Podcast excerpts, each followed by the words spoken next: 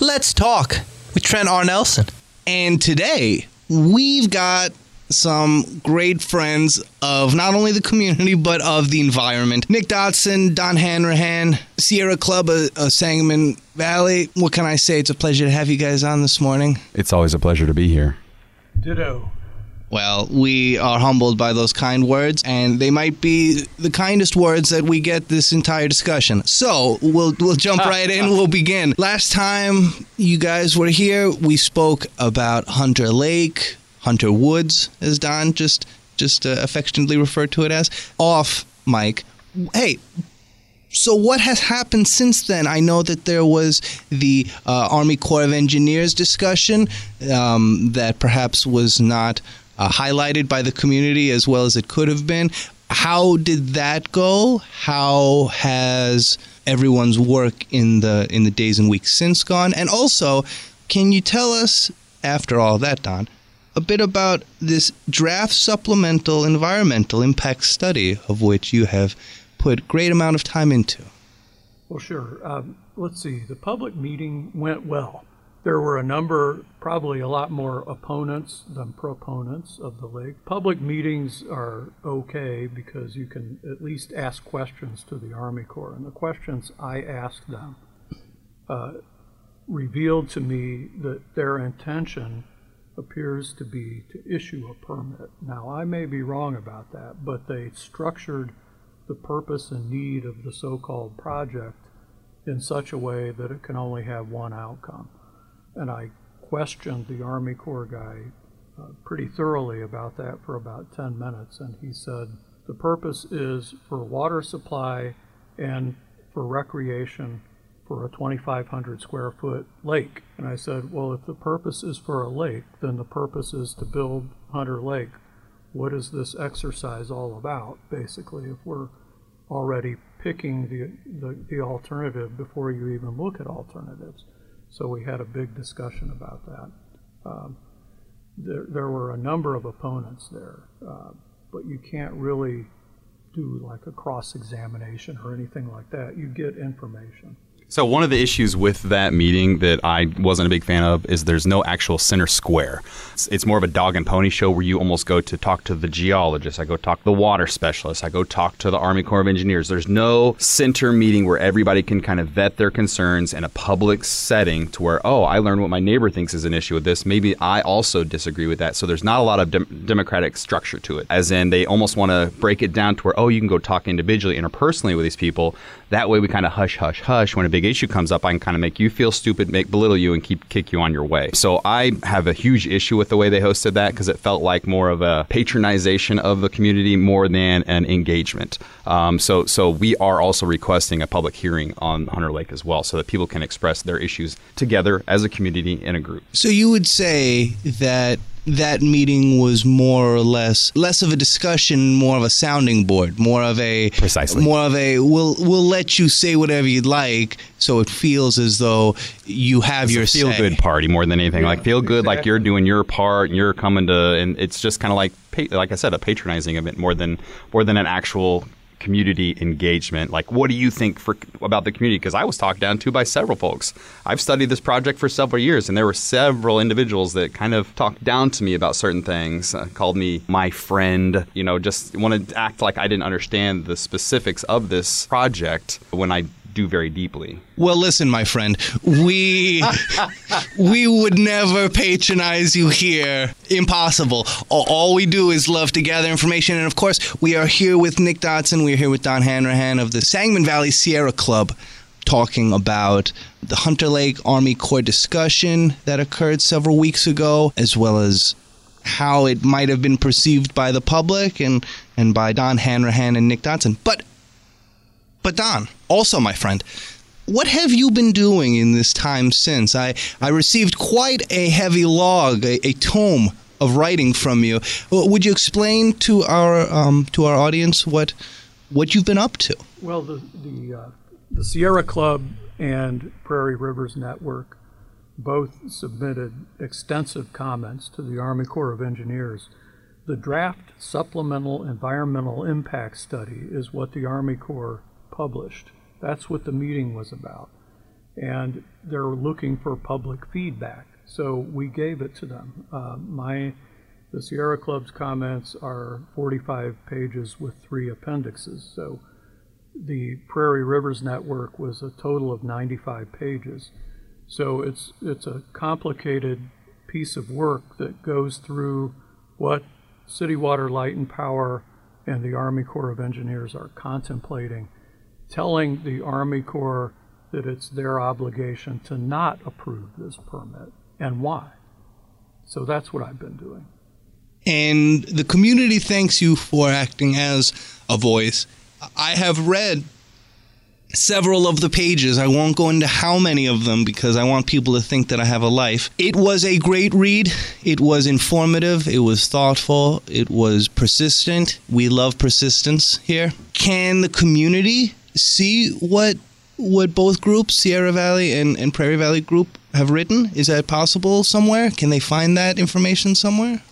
Well, I don't know if we could post it on the Sierra Club's website or something. I don't know. It's been submitted to the Army Corps. It's probably a public document at this point. Prairie Rivers Network also submitted theirs.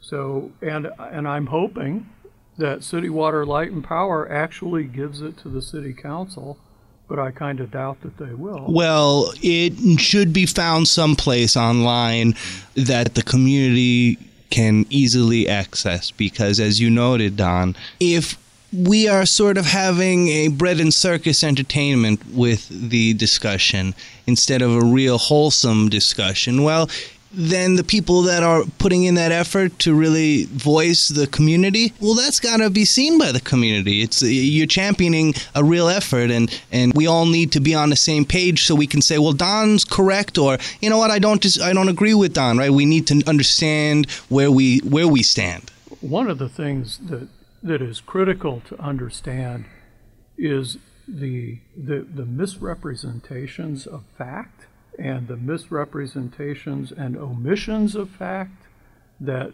just permeate that entire draft supplemental environmental impact study. Baloney about the need for water. Malarkey. It's absolute malarkey. It is. That's a better word. You know, they cover up things. Like they say Lake Springfield is a drought impaired body of water because, uh, it, you know, in a 100 year drought, we're not going to have enough water. We need 12 million more gallons of water. But what, and they cite, they keep citing the Illinois State Water Survey. The Illinois State Water Survey's document about Lake Springfield is irrelevant today. It assumed there would be three operating old coal fired power plants that gobbled up 9.9 million gallons of water a day. Those things are closed. As a result of that, we have eight more feet of water available in Lake Springfield to start with. And we're never going to get to the bottom because that 9.9 million gallons is not being taken out. The city has told us for decades we need 12 million gallons of water in a drought. Well, guess what? There's 5.9 plus 9.9. That's uh, 15.8, yep. right? So mm-hmm. we already have it. Then they found 12 million more that we need. Four of it is for a gas plant in Pawnee. Why are we selling water to a gas plant in Pawnee that competes with City Water, Light and Power's electric division. It's stupid. And people need to know these kinds of things. That's just the beginning. Uh, obviously, we go on for pages, uh, but I'm not going to bore people. Well, you won't bore anyone. I'll, give, give me enough time and I'll bore anyone. There's another issue that people are, should be aware about. The city keeps telling everybody, oh, Department of Natural Resources is going to manage this lake for us. It's only going to cost us $147,000 a year for security patrols. So we, the Sierra Club, demanded all documents that support that statement because you've got to have signed contracts with IDNR. The only thing they produced was a memorandum of understanding from August 2015 that says, we will help you plan how to do recreation on Hunter Lake. It doesn't say anything about absorbing the costs of operating and managing that lake. And in 2000, the, the City Water, Light, and Power told the Army Corps they estimated 455,000 a year in 2000, which would be about $870,000 today per year. And that adds to the 50 year uh, present value calculation that compares with the other alternatives. Hunter Lake is the most expensive of all the alternatives that they rejected. Let's talk with Trent R. Nelson. Here with Don Hanrahan and Nick Dodson of the Sierra Club, uh, Sangamon Valley Sierra Club. We're talking malarkey this morning. We're talking Hunter Lake. We're talking Army Corps engineers discussions, or really perhaps one sided discussions, as, as our guests are telling us this morning. You mentioned, Don, you mentioned a lot of things. You mentioned coal fire electric plants. Is there something going on regarding that as well, regarding Dallman uh, Power Plant, regarding a study converting that from a coal burning to a natural gas burning facility? Yes. Yeah. There was a vote at City Council that the city will fund a $110,000 study to convert Dallman to a gas powered energy plant. And we actually just had a study the prior year for around $60,000. So we're encroaching $200,000 in uh, studies while the federal government and the state government say, hey, we need to move away from these things. Springfield's saying, you know what we need to lean into? The past. And I think that is absolutely ludicrous that we had probably half a dozen or a dozen people come to say, hey, we would really like to have an IRP to where the city is examined uh, by, by an out ex- external agency and says, hey, you know, here are all the different alternatives that other cities are doing. Here are other incentives. Here are other technologies. Uh, you know, the last time we had an, an IRP done was 2018.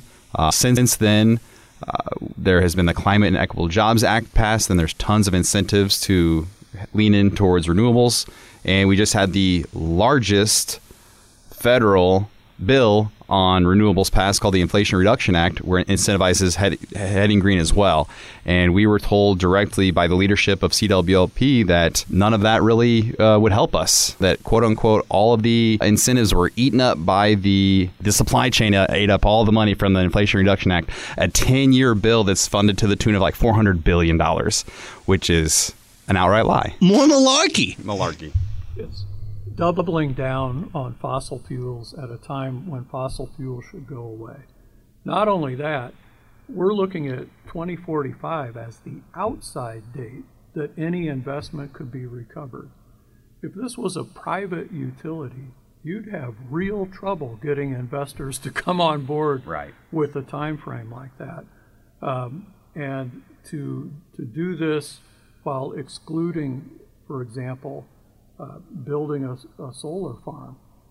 I know a good place to put it. Uh, we've got 3,000 acres of ag land that we own in Hunter Woods uh, that would be ideal for this, or a wind farm. Uh, we spoke to a gentleman who is a wind farm developer who was at that city council meeting he told us that a 200 megawatt solar farm in Morgan County cost $200 million. You know what they spent to build Dallman 4, which is a 200 megawatt coal plant? How much, Don? $600 million. I'm no mathematician, Don. I'm no mathematician, Don, but I could put on the half for a moment. That doesn't sound like an equitable exchange, does it? No, it doesn't. But you know what they respond? Well, their capacity factor, their ability to generate, is not as high as coal. Well, let me tell you something. This year, so far, Dallman 4's capacity factor through June 30th is 33%. That wind farm is closer to 40. So that argument doesn't wash with me. One one is struck by the notion that converting a coal burning electric plant to a gas burning electric plant, while states, the nation, many countries are looking to wind down those uh, very same activities and functions by about the time that you're saying the investment could be returned suggests to to me the layman that by the time any investment could be returned, it might be time to convert the natural gas plant to a solar farm or wind farm. And, you know, we still owe a ton of money on Dallman 4. It, we owe a ton of money on it. It's never been able to compete in the market, so it struggles all the time. To, and the reason the capacity factor is so low is because they can buy it cheaper off the grid. So they're supposed to do that whenever it's cheaper off the grid. That's why Dallman's capacity factor is 33%. That's why the big uh, 1100 megawatt power plant at Sangchris Lake is practically idle now. It's only 13% capacity. Because power production is in so many ways connected to economic production. And so producing electric at a uh, defunct rate uh, relative to other appreciable rates would not make fiduciary sense to any private or public interest. Right, that's right. Let's talk with Trent R. Nelson. Here with Don Hanrahan and Nick Dodson of the Sierra Club, Sangamon Valley Sierra Club, of course, and we are Talking about the environment. You might have heard of it. It's outside when you walk out the door. Now, now, Nick and Don, we know that you've got things to do. We will not hold you all day. What can people do if they're listening to this and they feel like Peter Finch a network? I'm I'm mad as all get out and I'm not going to take it anymore. What can they do to make a difference to help to buoy what the Sierra Club is doing, what the Prairie Valley Club is doing, what all these different organizations are doing? How can they be a part of that? We've got some months here before the Army Corps makes a decision on the permit.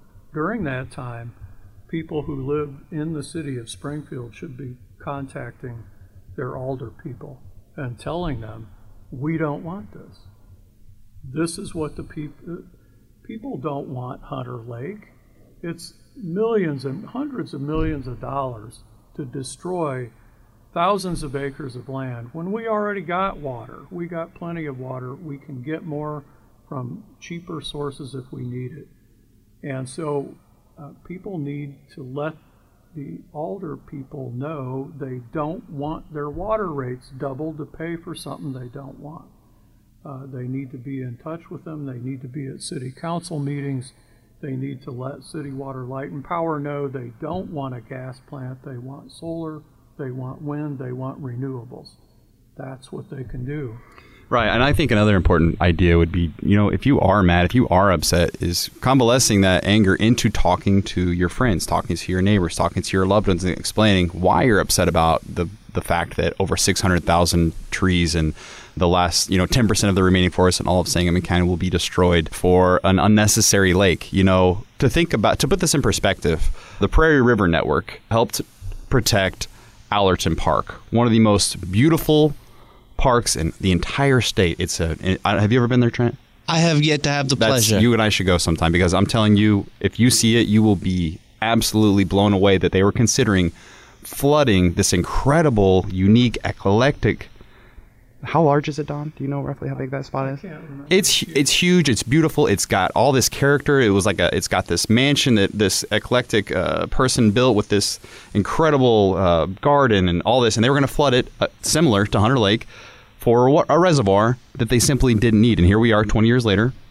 They they they did end up needing it, and they're wanting to do the same thing here. So it's uh, we just need to have conversations with one another. I know we, we all have extremely busy lives. We're distracted by a lot of different things. And I think it's important if this is something that resonates with you, if the destruction of, you know, beautiful areas of the prairie land, of the forests is something that resonates with you, talk to your friends about it. You know, have these conversations. Say, hey, have you have you heard about Hunter Lake? Have you heard about the plan that they're they're wanting to destroy all this all these trees, all this you know this beautiful pristine area just for a pretend water recreation need and water supply. I think that's a big part of this as well. I know that sometimes doesn't enter the the playing field. It's just simply having conversations about this kind of stuff.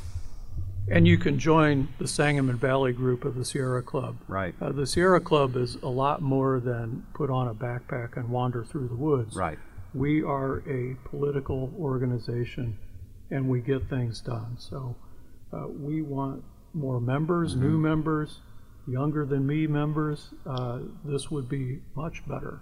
So you can join the Sangamon Valley group. We'd love to have you. Uh, you know, add us on Facebook, reach out to us on our, our website. We are greater than I, and we'd love to have you. You know, there's a lot of great aspects of the Sierra Club. It was, you know, started in the 1850s as a hiking kind of deal, and then quickly realized after that that you can't hike and have these beautiful areas if you don't conserve those areas. So that's kind of our whole mantra is, you know, you can always find a piece of the puzzle that fits for you. Maybe you do just like to explore nature. We've got you covered. We do. We have public, you know, we do take uh, trips out to nature.